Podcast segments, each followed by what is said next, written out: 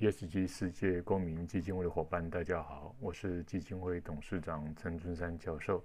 今天非常高兴能够跟大家来分享今天的三大重要 ESG 新闻。呃，第三个重大新闻是呃有关于时尚永续。联合国一直对时尚永续非常重视，所以在二零一八年就时尚永续，那么有一个呃公约。那这个工业里面对时尚永续产业他们的使用材料，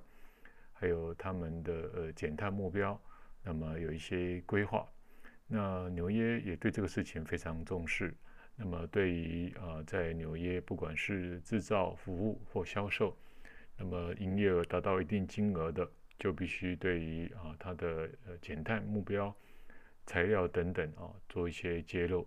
那如果没有做到哦，可能会有四点五亿美元以上的这个处罚哦。所以时尚永续在全球已经引起热烈讨论。我个人也接受到很多呃时尚永续啊的一个说明会的邀请。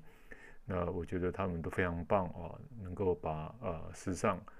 呃迈向永续啊。那我个人也鼓励他们啊，能够做国际型的推广。呃，第二大新闻呢是非常重要的一个台泥公司哦，他们非常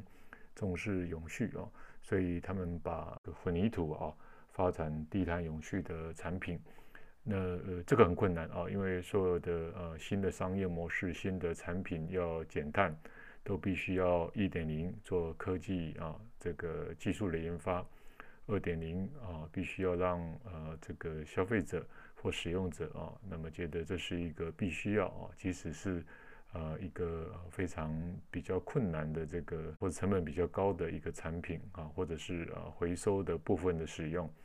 所以在商业模式也必须要进入啊这样的一个新的啊沟通的过程。那我们非常佩服张安平董事长就这个议题的努力啊，那么事实上是一个典范。那呃，第一大新闻呢是有关于全球永续人才啊，在过去十年或二十年，最重要就是 IT 的电脑科学的人才。那么最近最重要的人才是永续人才啊，所以呃呃，斯坦福跟哈佛啊，或是剑桥都很积极的在培养他们的永续人才。呃，过去呃呃一百年来的这种科学教育啊，那么越分越细啊。但是永续呃面对气候变迁，它必须要有啊综合的知识，同时又能够落地啊进行各种很务实的研发跟提供解决方案。所以呃专精啊有时候是帮助啊，但是有时候也会成为阻力，因为气候变迁啊必须在工程科学，那么呃商业模式等等啊获得啊一个很好的一个结构啊。那么呃举例来说啊。那斯坦福大学就成立了一个新的学院啊，那募到的五百三十亿台币啊，那么有九十位教授，未来呃可能还会增加到百人以上啊。那么呃本身这个就代表啊，整个顶尖全球顶尖的大学已经开始往这个方向走。那台湾的教育体系啊，当然提供一些简单的训练课程，这个很好。但是，是不是能够针对近邻永续啊，那么能够产生必要的人才，来创造必要的改变，来提供呃必要的解决啊这个方案，那这个是呃教育体系的改变，那企业也能够啊参与啊，那我想这个是对于啊台湾跟全世界都是一个必要的一个人才转型的啊方案啊。那今天不管是啊时尚永续。不管是啊这个呃低碳混凝土，不管是啊这个近邻的呃邻这个人才，我想这个都代表啊永续的需求非常的呃需要啊。那 ESG 世界公民基金会愿意跟大家一起来努力啊。那么我们也期待让台湾啊那更多有这样的一个共识，所以我们极力邀请各位成为啊桂冠会员。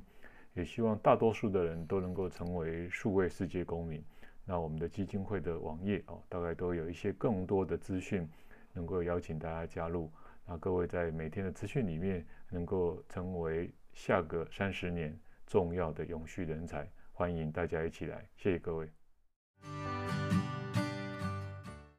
本节目由稳茂半导体赞助播出。感谢各位听众一直以来对节目的支持。ESG 世界公民数位治理基金会一直在努力推广 ESG 永续行动以及世界公民理念的重要性。如果您认同自己为世界公民的一份子，欢迎点击文内连接，一起加入我们，让台湾人成为世界的公民。